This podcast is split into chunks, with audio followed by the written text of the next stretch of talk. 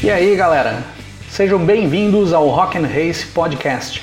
Aqui quem fala é o Cris Silvestre do canal Rock and Race. Aqui no nosso podcast você vai poder curtir as histórias que são levadas em vídeo para o nosso canal no YouTube no lugar que você quiser, dentro do seu carro, no seu trabalho, dentro do ônibus, sem precisar estar assistindo ao vídeo.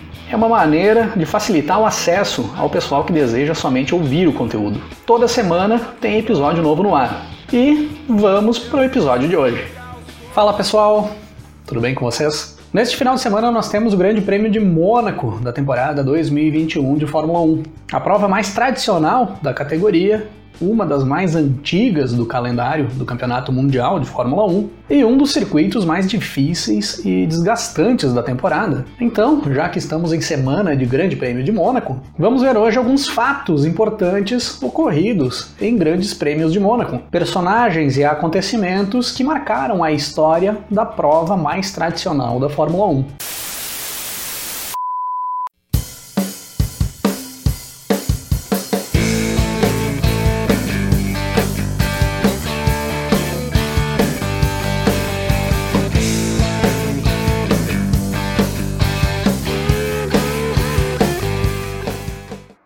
O Grande Prêmio de Mônaco, realizado no circuito de rua de Mônaco, em Monte Carlo, é um dos grandes prêmios que mais tiveram edições no decorrer da história da Fórmula 1. Foram 66 edições realizadas desde 1950 até 2019. Não tivemos grandes prêmios de Mônaco dentro do calendário do Campeonato Mundial de Fórmula 1 de 1951 a 1954 e no ano passado, em 2020, onde estava no calendário, mas acabou sendo cancelado no decorrer do ano por conta da pandemia. Isso dentro do calendário do Campeonato Mundial de Fórmula 1, pois o Grande Prêmio de Mônaco já era disputado ainda antes de existir o Campeonato Mundial de Fórmula 1, tendo a sua primeira edição no ano de 1929. E uma curiosidade muito interessante é que o formato do circuito de Mônaco foi praticamente o mesmo desde essa primeira prova, em 1929, até os dias de hoje. Teve algumas pequenas mudanças no decorrer da história, como a inserção da chicane do porto, e os S's da piscina, mas no geral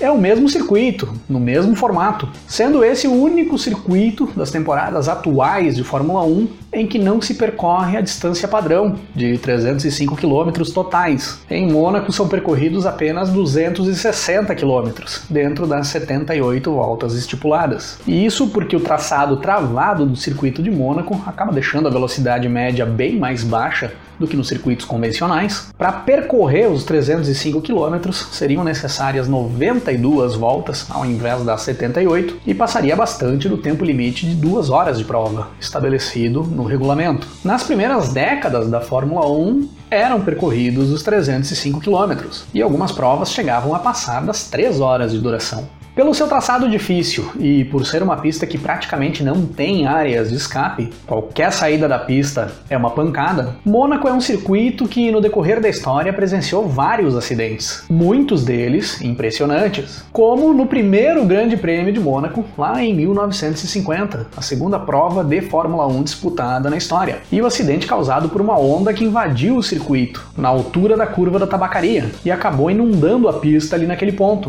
Logo na primeira volta da corrida, na primeira passagem dos pilotos por aquele ponto. O argentino Juan Manuel Fangio, que havia largado na pole position e era o líder da prova ali no início, conseguiu passar pelo aguaceiro e seguir em frente. Mas o italiano Giuseppe Farina, companheiro do Fangio na Alfa Romeo, que vinha logo atrás do Fangio, rodou e causou um engavetamento que empilhou nove carros ali naquele ponto, no primeiro grande acidente da história da Fórmula 1, os chamados Big One. No final da prova, apenas 7 dos 19 carros conseguiram terminar o percurso, com uma vitória do argentino Juan Manuel Fangio, a sua primeira vitória na Fórmula 1 e o primeiro Grand Chelem de um piloto, pois o Fangio fez a pole position, fez a volta mais rápida e venceu a corrida de ponta a ponta. Outro acidente histórico do Grande Prêmio de Mônaco foi do italiano Alberto Ascari no ano de 1955, o segundo Grande Prêmio de Mônaco na história da Fórmula 1. O Ascari perdeu o controle do seu Lancia na curva antes do túnel, bateu na cerca e foi atirado ao mar junto com o carro. Felizmente, o Ascari conseguiu se soltar do carro, que afundou no mar de Mônaco, e se safou ileso de um dos acidentes mais impressionantes da história da Fórmula 1.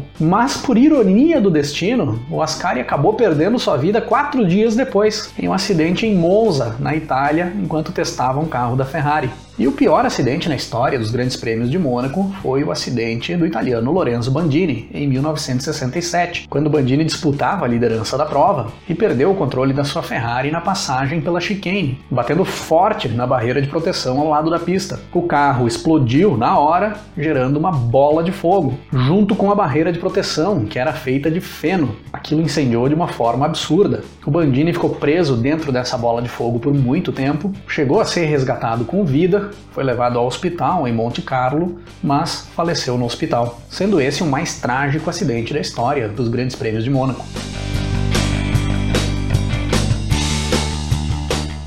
Uma das grandes reclamações dos fãs de Fórmula 1 é que o circuito de Mônaco acaba engessando muito a corrida. Não ocorrem muitas ultrapassagens e o resultado acaba sendo previsível já desde o início. E realmente, se pegarmos grande parte dos grandes prêmios de Mônaco da história, principalmente os mais atuais, são assim mesmo. São poucas ultrapassagens, uma fila do início ao fim e já desde o início da prova fica previsível quem vai vencer. Mas em algumas oportunidades nós tivemos provas inusitadas em Mônaco com corridas imprevisíveis no seu decorrer e com resultados malucos, como o Grande Prêmio de Mônaco de 1970, onde o australiano Jack Brabham tinha corrida ganha, se encaminhava para cruzar a linha de chegada em primeiro, já chegando nos últimos metros da corrida, quando se atrapalha com um retardatário, fazendo a última curva da prova, batendo o carro e perdendo a primeira posição para o alemão Jochen Rindt, que acabou vencendo a prova. Ou em 1982, e o grande prêmio mais maluco da história história da Fórmula 1, onde nas últimas três voltas da corrida começa a chover e a prova troca de liderança umas cinco ou seis vezes nessas últimas voltas. O francês Alain Prost era o líder da corrida e se encaminhava para a vitória. Quando perde o controle do carro na pista molhada, bate e abandona, deixando a liderança para o Ricardo Patrese. Na penúltima volta, o Patrese roda na entrada da curva Lowe's e perde a liderança para o Didier Pironi, que reduz muito o ritmo da sua Ferrari na pista molhada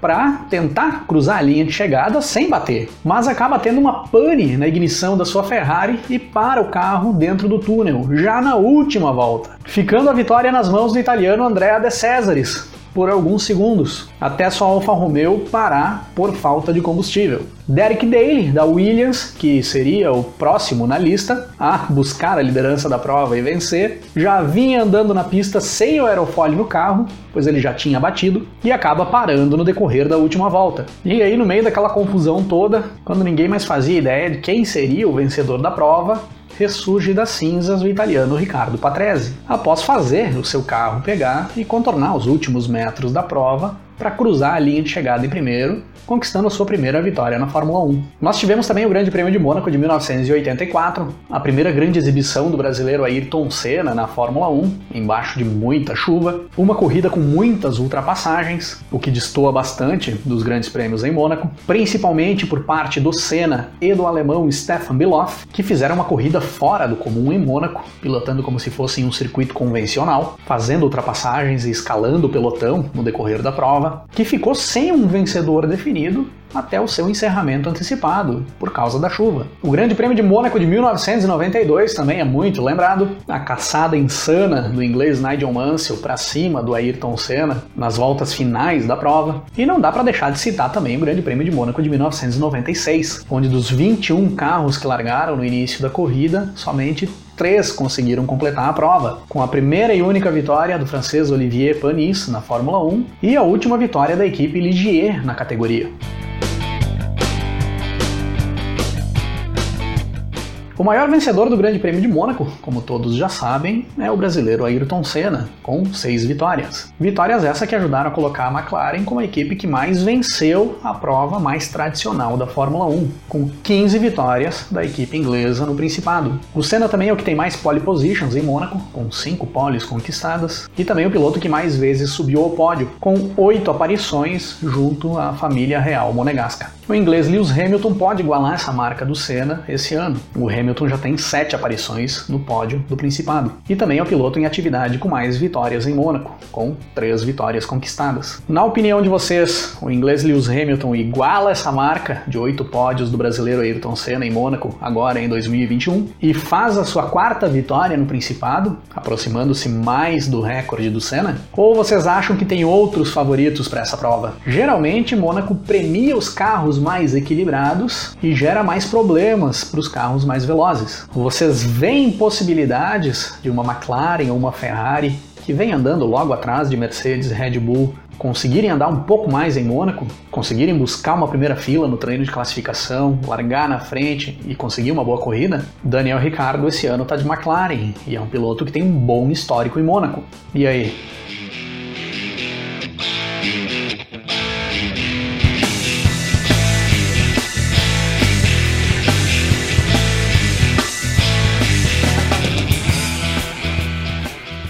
No final de semana do Grande Prêmio de Mônaco de 1982, onde tivemos o final de prova mais maluco da história da Fórmula 1, era lançado o álbum Hot Space, décimo álbum de estúdio do Queen, marcando uma grande mudança no estilo da banda, que passou a utilizar mais elementos da música disco e do funk nas suas produções o que gerou muitas críticas dos fãs da banda em relação a esse novo estilo, e até mesmo desentendimentos entre os integrantes da banda, que discordavam muito em relação às composições. Sendo esse álbum considerado pela revista Kay um dos 15 álbuns da história do rock onde os artistas perderam o rumo.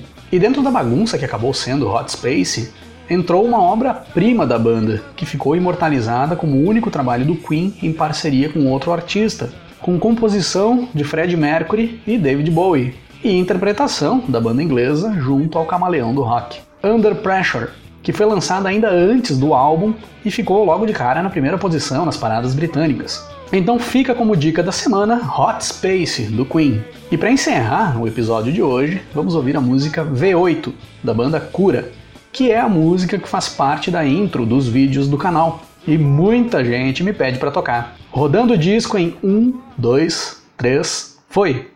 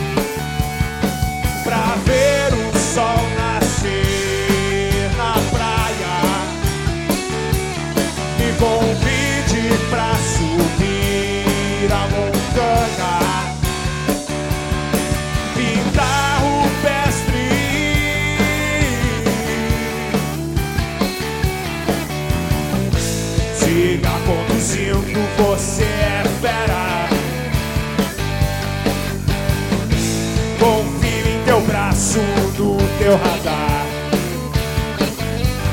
Viva agora, passe a bola e ande o resto. Passa a ponte.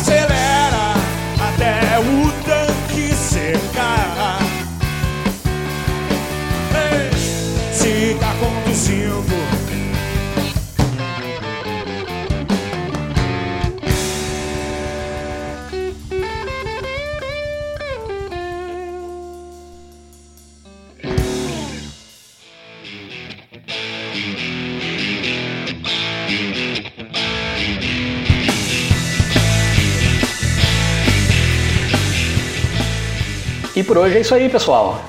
Se curtiu o programa de hoje, assine o nosso podcast e fica ligado que toda semana tem episódio novo no ar. Se quiser ter a experiência mais completa do nosso conteúdo, eu convido vocês a visitarem o nosso canal youtube.com/rock'n'race. Acesse lá, se inscreva no canal e acompanhe todo o conteúdo do Rock and Race. Se quiserem me seguir nas redes sociais é @cris8silvestre, tanto no Twitter quanto no Instagram. E vamos nos falando na sequência. Um grande abraço para todo mundo. Até mais. Começo a ouvir acordes, escalas. Eu vejo um maluco na minha sala queimando a guitarra até sumir na fumaça.